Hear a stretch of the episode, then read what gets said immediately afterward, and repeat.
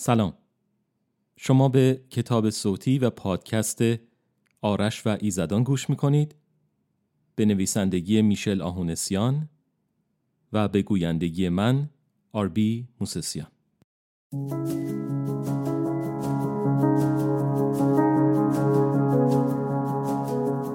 آرش و ایزدان. نوشته میشل آهونسیان. فصل هفتم قسمت اول خر سپاه.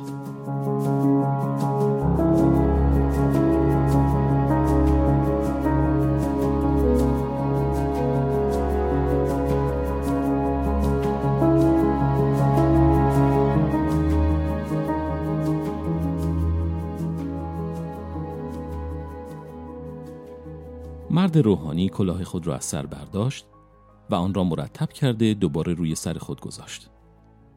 به جز کمربند او که به رنگ زرد جلوه می کرد، بقیه لباس های این مرد من جمله کفشهایش به رنگ سفید بودند. ریشهایش که تقریبا پنجاه درصد آنها سفید شده بود، با دقت بسیاری بافته شده و در هر گره موهای ریش مرد روحانی یک سنگ تیره رنگ که به جواهر شباهت داشت دیده می‌شد. مرد میان سال هر قدم خود را با دقت خاصی برمی داشت و در برابر احترام و تعظیم مردمی که در گذرگاه به او درود میفرستادند سر خیش را خم می کرد و کلمه درود را زیر لب زمزمه می نمود. همچنان که این مرد پیش می رفت، شخص دیگری که از لحاظ پوشش بسیار به او شبیه بود، از پشت به وی نزدیک شد و زمانی که اطمینان حاصل کرد در فاصله مناسب قرار گرفته با صدایی بلند و واضح خطاب به شخص اول گفت سرورم زود روز شما به خیر اجازه می دهید در خدمت شما باشم؟ شخصی که زود نامیده شده بود به سمت تازه وارد برگشت و در حالی که تعظیمی تشریفاتی به او می‌داد گفت درود ایزدان بر تو ای هاونان باعث افتخار بنده خواهد بود که در رکاب شما به معبد بروم. حال بانوی گرامی چطوره؟ هاونان در حالی که سعی می نمود نیم قدمی عقبتر از زود حرکت کند گفت ایشون هم خوبن استاد برای شما از اون دلمه های مورد علاقتون تهیه کردن هاونان با گفتن این جمله ساکی که در دستاش را کمی بالاتر آورد و با لبخند به آن اشاره نمود زود نیز خندید و سپس گفت بانوی شما همیشه ما رو شرمنده می‌کنن. باید بگم وقتی با غذاهای خانم شما روبرو میشم نمی‌تونم جلوی وسوسه های شکم خودمو بگیرم. مرد روحانی بعد از تمام شدن جملهش خنده بلند و شادی سر داد و ضمن اینکه همچنان در راهی که می‌رفتن قدم بر می داشت خطاب به هاونان گفت جناب هاونان آیا همه چیز برای مراسم امروز آماده است؟ آیا تمامی معبدان حضور خواهند داشت؟ هاونان قدمهای خود را سریعتر کرد و در حالی که سعی می نمود در کنار زود قدم بردارد گفت بله معبد ازم همه چیز رو به راه است. دیروز از آماده بودن همه چیز اطمینان حاصل کردم. در مورد معبدان باید بگویم که بجز جناب آسناتر همگی حضور خواهند داشت. حتی جناب فرابرتر هم با وجود پادرد شدیدی که دارن اعلام کردند که خودشونو میرسونن.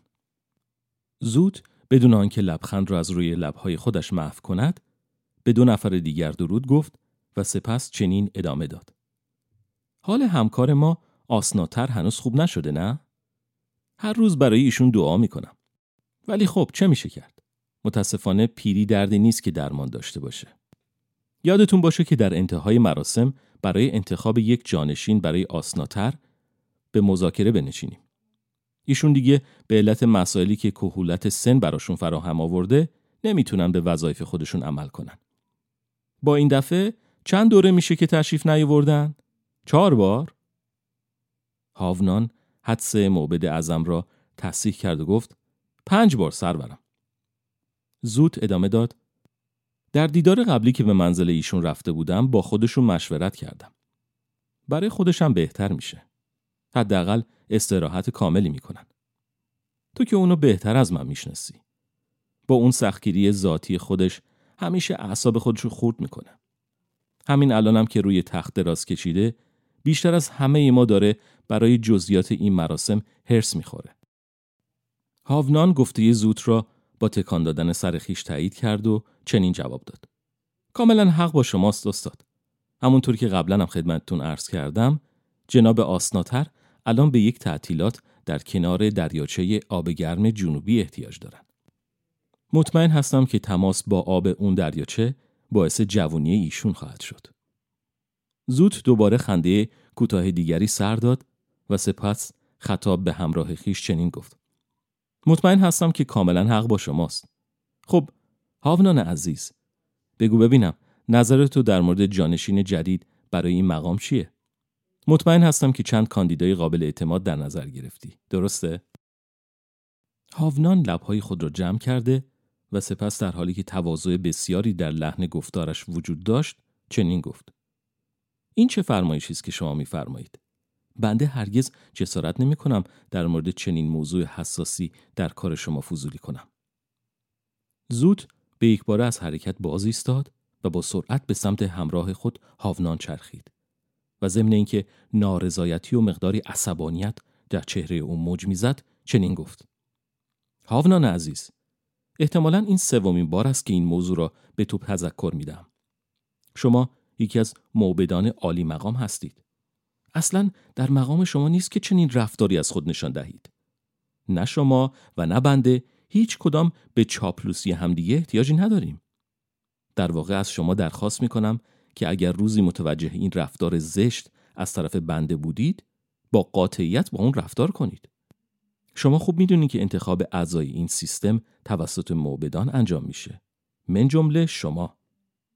هاونان اگرچه معلوم بود که اثر ناراحتی و دلگیر شدن از سخنان موبد اعظم در چهره او دیده نمی شود ولی در هر صورت لحنی بخشش جویانه به خود گرفت و گفت از شما تمنا دارم بنده را عفو بفرمایید حق با شماست این عادت زشتی است که من دارم چهره موبد اعظم زود به حالت عادی خود برگشت و او در حالی که دوباره به حرکت در می آمد با صدای آرامتر چنین ادامه داد.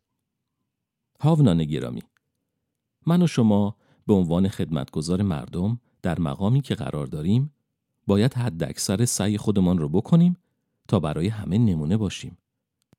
مردم همیشه در زندگی خود به دنبال یک نقطه اتکا می گردن و در حال حاضر شما اون نقطه اتکا هستین. مردم در بسیار از کارهای روزانه به شما به عنوان یک نمونه و الگو نگاه می‌کنن. اگر شما و بنده لغزشی بکنیم، اگر من گناهی مرتکب بشم، تأثیرش چندین برابر همون اشتباه از طرف مردمه. منظورم این نیست که امکان نداره ما اشتباه کنیم. خودت خوب می‌دونی که این غیر ممکنه.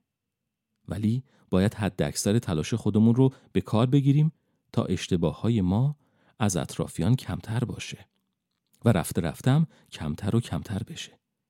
اگر این کارو نکنیم هرگز شایسته این مقام عالی و بلند مرتبه ای که از طرف مردم و ایزدان به ما محول شده نخواهیم بود.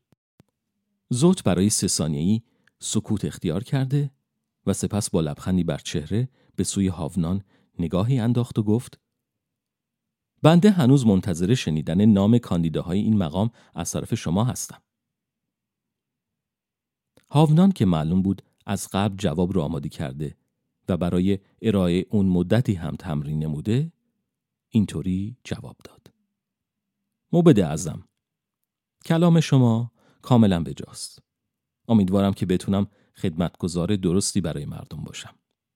در مورد انتخاب جانشین برای جناب آسناتر باید خدمت شما عرض کنم که مدت مدیدی است که با موبدان دیگر یعنی جناب آبرت و جناب ویشکر مشورت کردم. در یکی از آتشکده های شمال غربی کاهنی مشغول به خدمت است به نام نازم. به گفته اطرافیان و مدارک موثقی که جمع آوری کرده ایم این شخص یکی از درست کارترین با ایمانترین و شایسته ترین کسانی است که در حال حاضر می توان برای جانشینی مقام موبد اعظم معرفی نمود. البته سه کاندیدای دیگر نیز در نظر گرفته شدند که در صورت موافقت شورای موبدان با جناب نازم در یک جلسه معرفی خواهند شد. زود دستی به ریشهای خود کشید و گفت نازم را دورا دور می‌شناسم. او فرزند سپرسازی است به نام جوشن. شنیدم که او تمام اوستا را از حفظ می‌داند. البته مطمئن نیستم که این حقیقت است یا یک شایعه. در هر صورت می‌گویند که او دستی توانا برای درمان بیماری های روانی و اقلانی نوجوانان دارد و تا کنون چندین پسر و دختر مبتلا به دیوانگی را سلامتی بخشیده است. نظر شخصی شما در این مورد چیست؟ هاونان قدم های خیش را تندتر کرد و دوباره در کنار زود قرار گرفت و سوال او را چنین پاسخ داد. بله، مطالب زیاد مثبتی در مورد او گفته می شود.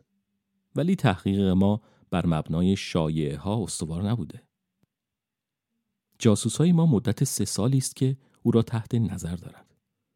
وی مدت 21 سال است که به عنوان کاهن و نگهبان ارشد آتشکده مشغول به کار بوده و در پانزده سال گذشته برای افروختن آتش بهرام سالیانه در میان موبدان و کاهنان تمام بخشها مقام اول یا دوم را کسب نموده است.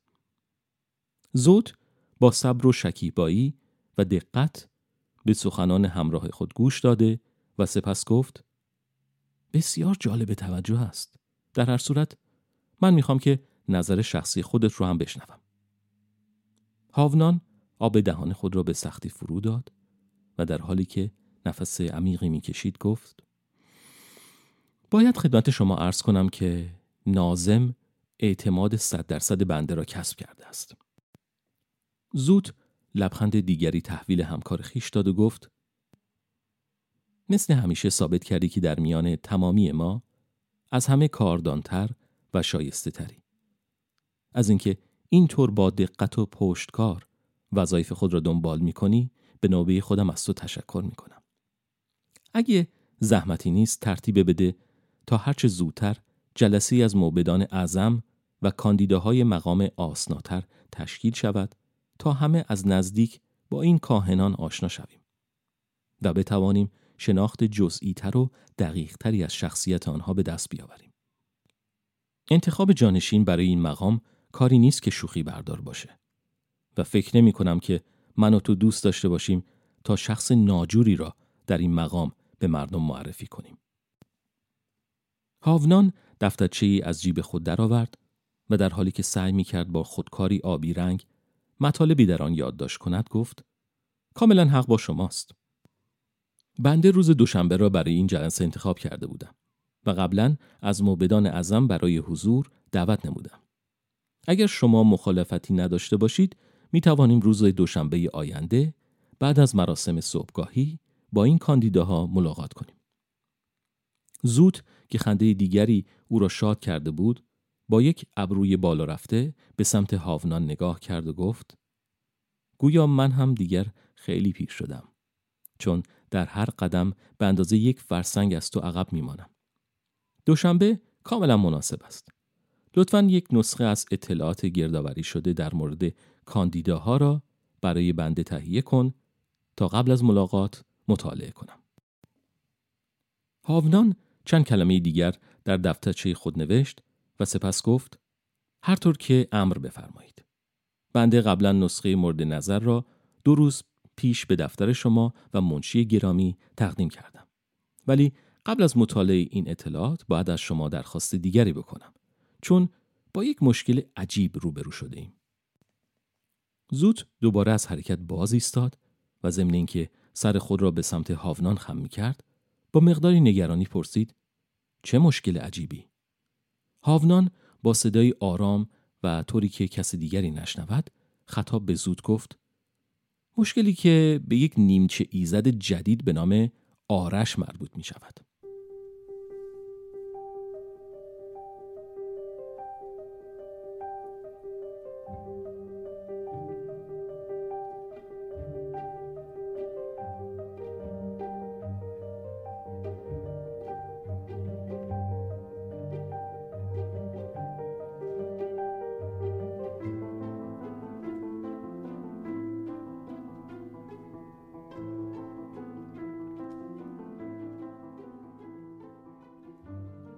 تصویر رویای من که تا آن موقع واضح و صاف بود به هم خورد.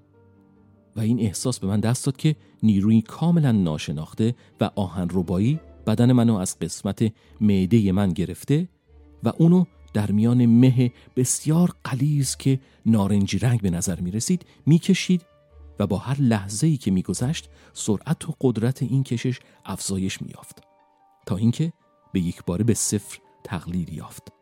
و تمامی آن مه نارنجی رنگ به هم نزدیک شده و تصویر واضح دیگری را تشکیل داد.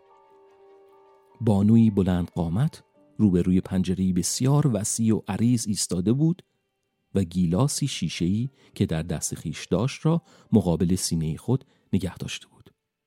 گیلاس مزبور به صورت نیمه از شراب پر شده و اینطور به نظر می که بانوی مورد بحث بینی خود را دقیقا در بالای گیلاس نگه داشته و سعی دارد تا با نفسهای عمیق بوی شراب را وارد ششای خود کند. لباس این زن از نظر شکل به لباس یک عروس شباهت داشت ولی رنگ آن قرمز بود. چشمای این زن به نقطه دوردست در افق خیره شده بود و اینطور به نظر می رسید که این خیره شدن مدتی ادامه داشته است.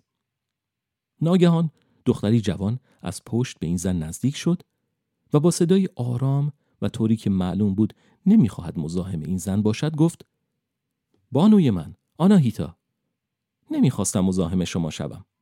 ولی دقیقه پیش پیک مخصوصی برای شما پیغام آورده. در زم جادوگر محترم جناب آبتین هم درخواست ملاقات دارند و در اتاق انتظار به سر می‌برند. آناهیتا گیلاس شراب را به لب برد و جرعه نوشید و بعد از یک مکس طولانی گفت رودابه جان چی فکر می‌کنی؟ آیا تمام اینها یک اشتباه بزرگ از طرف من نبوده؟ مطمئن نیستم که ما چی کار کردیم. اگه اشتباه کرده باشیم چی؟ اگه همه چی برعکس بشه چی؟ اگر حدسهای ما درست از آب در نیان چی؟ رودابه در مقابل الهه یک زانوی خود را به زمین زد و در حالی که هیجان در صدایش موج می‌زد چنین گفت. بانوی من جسارت مرا ببخشید ولی ولی این چه حرفایی است که از زبان شما میشنوم؟ این شما بودید که به ما یاد دادید محکم و استوار باشیم و حتی به اندازه دانه ارزنی به درستی این نقشه شک نکنیم. این شما بودید که در طول تمام این سالها با سخنان دلگرم کننده خودتان راهنما و حامی ما در این راه سخت و پرپیچ و خم بودید. حالا که زمان چیدن میوه فرا رسیده چطور می‌تونید اینطور با بیرحمی با من صحبت کنید؟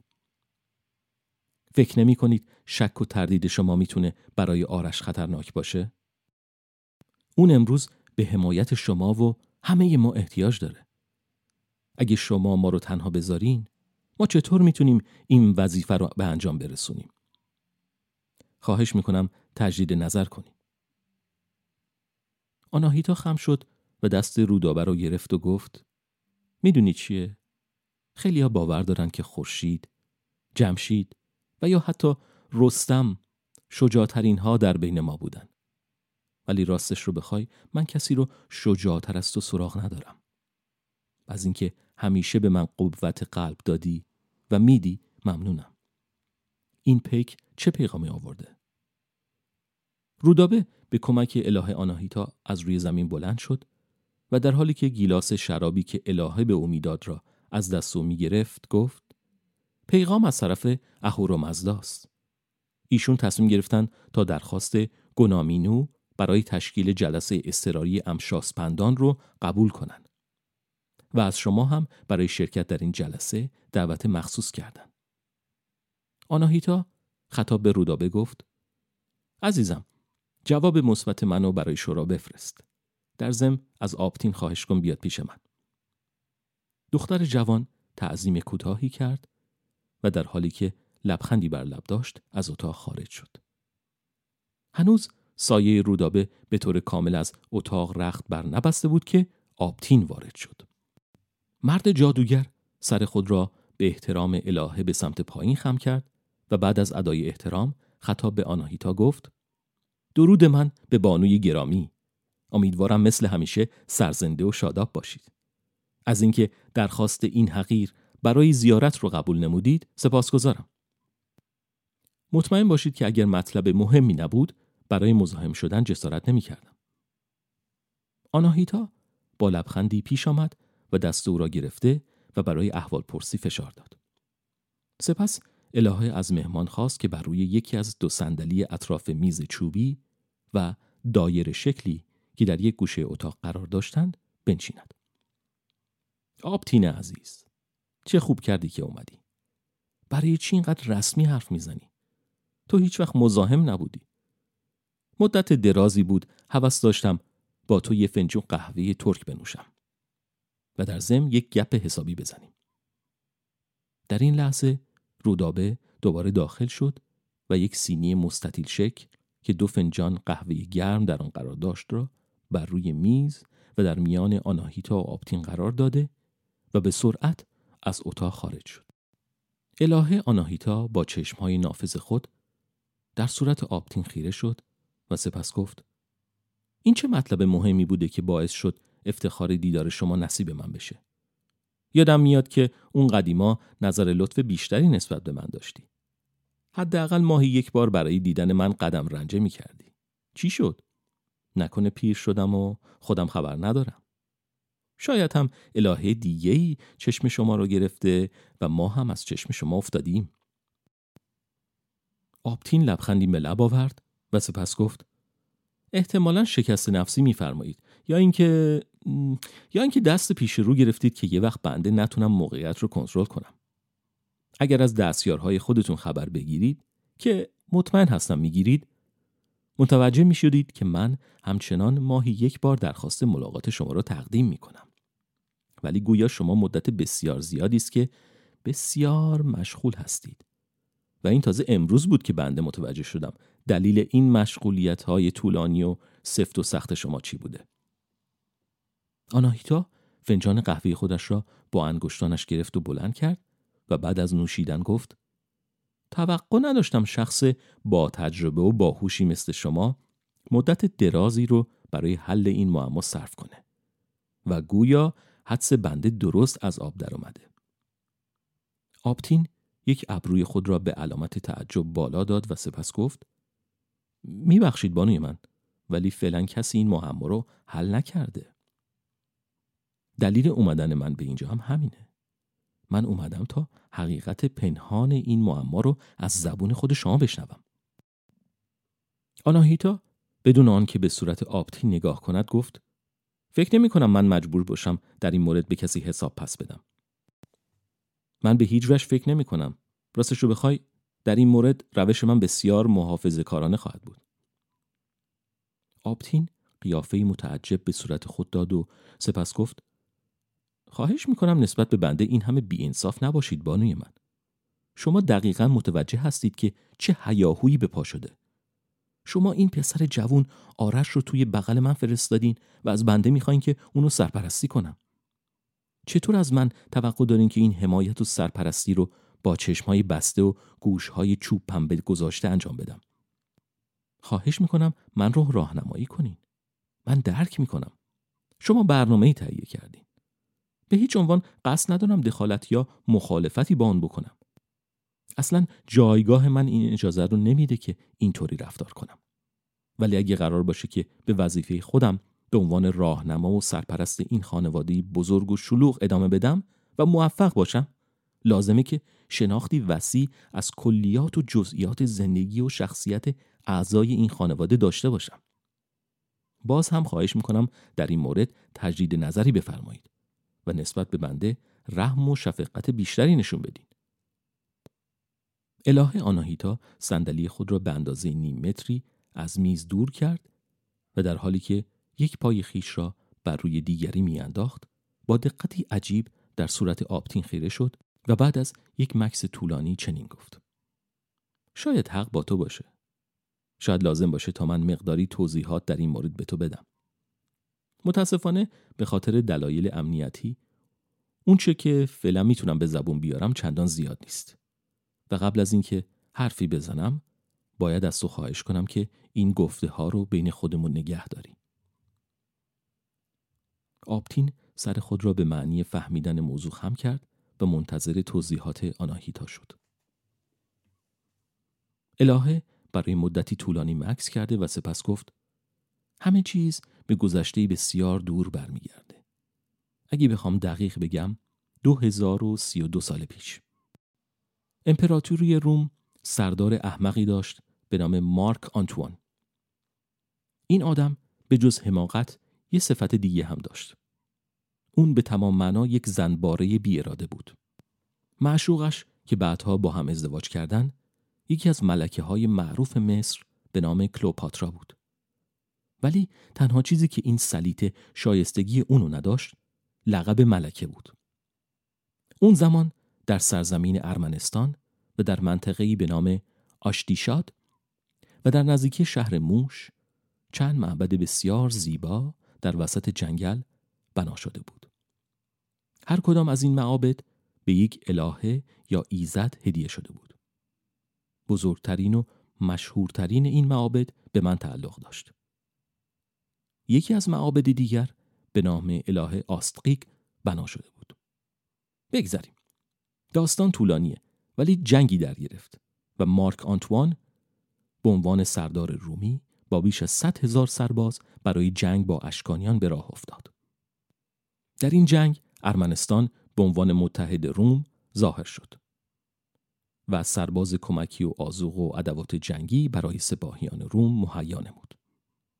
بیلیاقتی مارک آنتوان و چند دلیل دیگه دست به دست هم دادن و باعث شدن که سردار رومی اگرچه سپاهش از نظر نفرات بیش از دو برابر سپاهیان اشکانی بود شکست فاحشی بخوره. آنتوان به ارمنستان عقب نشینی کرد و پادشاه ارمنستان که جناب آرتاوازد سوم بود به عنوان متحد از سپاهیان آنتوان حمایت کرده و به آنها پناه داد. مدت کوتاهی از این قضیه نگذشته بود که مارک آنتوان به تحریک و بنا به اندرزهای خائنانه کلوپاترا برای تصاحب و قارت ثروتهای ارمنستان و برای انداختن گناه شکست خود به گردن یک نفر دیگر در حالی که خود در شهر نیکوپولیس به سر می برد به بهانه تشکر از پادشاه ارمنستان او را به همراه ملکه و دو تن از پسرانش به نزد خود فراخواند. ولی وقتی شاه ارمنستان به همراه خانواده خود به نزد آنتوان و کلوپاترا رسید همگی به زندان انداخته شدند و بعد از شکنجه فراوان به اتهام خیانت به روم در زندان به قتل رسیدند. کلوپاترا با حیله آنتوان را مجبور کرد تا سپاهیان روم را برای غارت ارمنستان بفرستد. ثروتهای سلطنتی غارت شد. بعضی از شهرها با خاک یکسان شدند. تعداد زیادی از مردم بیگناه قتل عام گردیدند و سربازان رومی از قارت و حدک حرمت به معابد من جمله معبد من در موش فروگذار نکردند. در این معبد مجسمه از من ساخته بودند که از طلا بود. اگرچه در آن زمان چنان خشمگین بودم که اولین سربازی که به مجسمه دست زد را در جایی که ایستاده بود خوش کردم ولی دست آخر سربازان رومی مجسمه را شکستند و قطعات بازماندگان را دزدیدند. آناهیتا مکسی نمود و در این بین جرعه دیگری از قهوه خود را نوشید و سپس چنین ادامه داد. در اولین نگاه اینطور به نظر می که این فاجعه در نتیجه شرایط حاصل از جنگ پیش آمده. ولی من به زودی کشف کردم که این واقعه قسمتی از یک برنامه بسیار زیرکانه برای نابود کردن همه ماست و شانسی نبوده. آپتین که به یک بار علاقش به سخنان اله چند برابر شده بود کمر خیش را راست کرد و ضمن اینکه صاف بر روی صندلی می نشست با کنجکاوی پرسید چه برنامه ای؟ این برنامه از طرف چه کسی است؟ آناهیتا آه بلندی کشید و گفت ای کاش می‌تونستم جواب سریح و قاطعی برای این سوال پیدا کنم ولی متاسفانه تلاش ما برای شناسایی شخص یا اشخاصی که در پشت این مسئله قرار دارند در طول این همه مدت نتیجه قابل توجهی نداشته نمیگم که تلاش ما صد درصد بدون نتیجه بوده ولی اون چه گیرمون اومده کمکی چندانی به ما نمی‌کنه ما فهمیدیم که اونا یک سازمان هستند. یعنی به صورت یک سازمان منسجم عمل می‌کنن. اونا دقیق برنامه ریزی می‌کنن. جاسوس دارن. تروریست پرورش میدن. اگه لازم باشه به خاطر رسیدن به هدف خودشون از نابود کردن هیچ کس و هیچ چیز من جمله خودشون فروگذار نمی‌کنن. و از همه جالبتر این که این سازمان قبل از ما وجود داشته. یعنی قبل از ایزدها و حتی اهور و مزدا. آبتین که حالا داشت با دهان باز و قیافهی متعجب به آناهیتا نگاه می‌کرد بعد از یک مکس طولانی گفت این چطور امکان داره؟ من تا حالا هرگز چنین چیزی نشدیدم. اگه این یک نوع شوخیه لطفا به من بگید.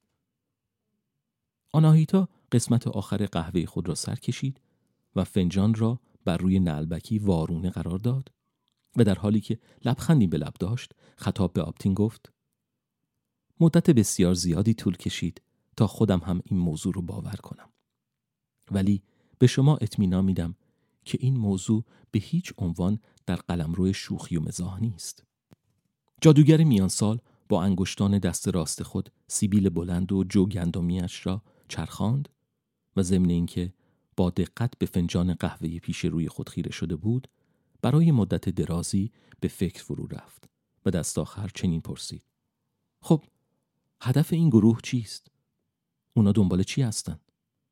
چطور ممکنه کسی بتونه سیستم ایزدها و امشاس پندان رو از بین ببره؟ آناهیتا با حرکتی که نشان دهنده یأس و ناامیدی او بود از جای خود بلند شده و سپس گفت آپتین خواهش می‌کنم ادا در نیار. من و تو خوب می‌دونیم که اینجا چه اتفاقی داره میافته. یه زمانی مردم سه چهارم دنیای شناخته شده روزی حداقل پنج بار اسم منو می آوردن و برای من دعا می‌کردن. حالا وضع ما رو نگاه کن. فقط در کشور ایران در مین هر هجده هزار و هفتصد نفر فقط یک نفر است که به اندازه دو تا جمله یا بیشتر در مورد من اطلاعات عمومی می‌دونه. لازمه تا حقیقت رو قبول کنی. حقیقت اگرچه تلخه ولی باید از طرف ما قبول بشه. ما همین الان هم از بین رفته به شمار میاییم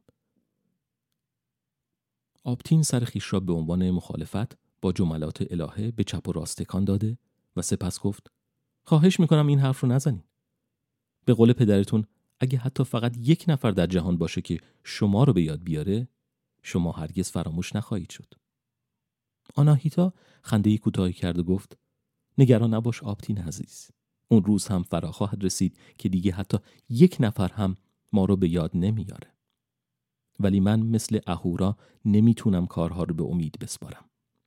باید کاری می‌کردیم و چون برای ما راهی وجود نداشت تا از قدرت دشمن خودمون و صفات و مشخصات اونا و اینکه چه قابلیت هایی دارن مطلع بشیم در نتیجه یک استراتژی جنگی دیگه در پیش گرفتم. مجبور شدم از سر ناامیدی و برای مقابله با این دشمن ناشناخته یک راه حل بسیار بسیار جالب پیدا کنم.